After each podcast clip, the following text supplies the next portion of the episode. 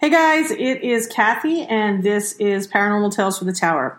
So this episode, I am actually going to talk to you about the Jersey Devil Festival, and I'm going to answer a couple of questions and comments that I have gotten multiple times online concerning it.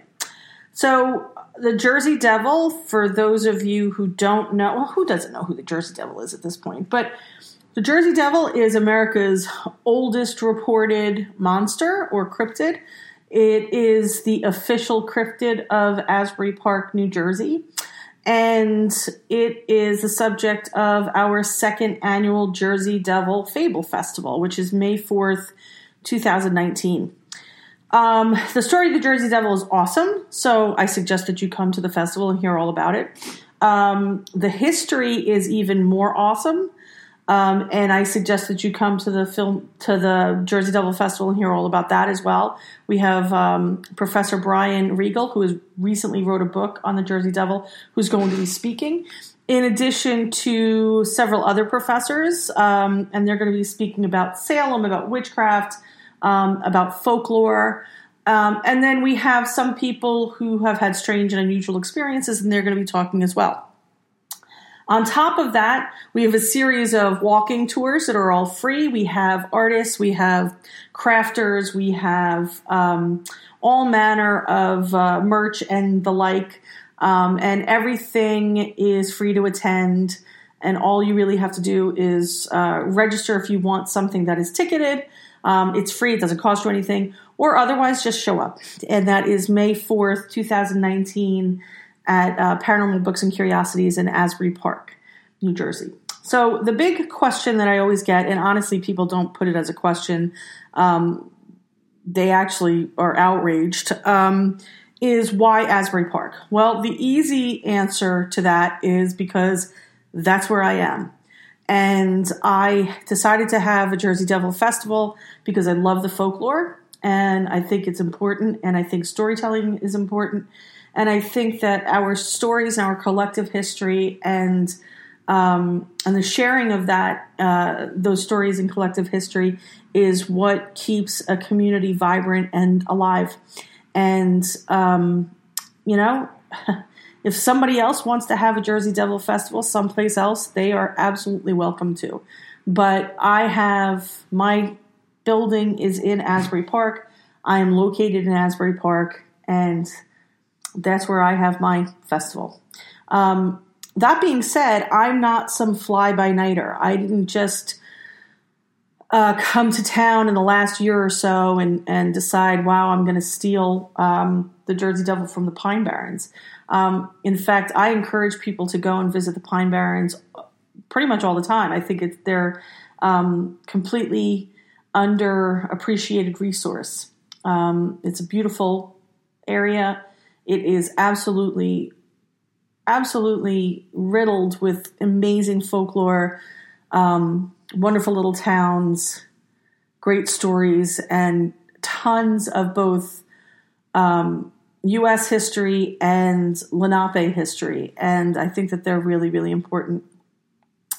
But when I first opened the Paranormal Museum, and a lot of people don't realize this, but when I first opened the Paranormal Museum in 2009, I opened it as the Jersey Devil Museum.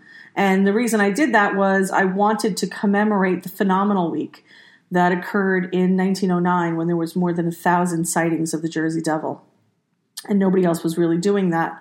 And so I went to great expense to have an artist create artifacts, and then also, you know, just to create the panels and whatnot to tell the story of the Jersey Devil.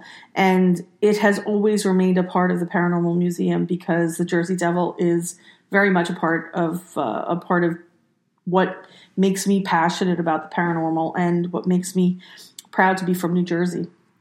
So if you do come, you're going to see artifacts that are absolutely made by artists, but you're also going to see artifacts that came from the Pine Barrens and are associated at least with the people who are concerned with the Jersey Devil legend.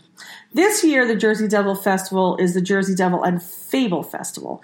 And so I have added into it a part of folklore and a celebration that pagans, Druids, as well as most Northern European and Western and Eastern European countries celebrated at some point.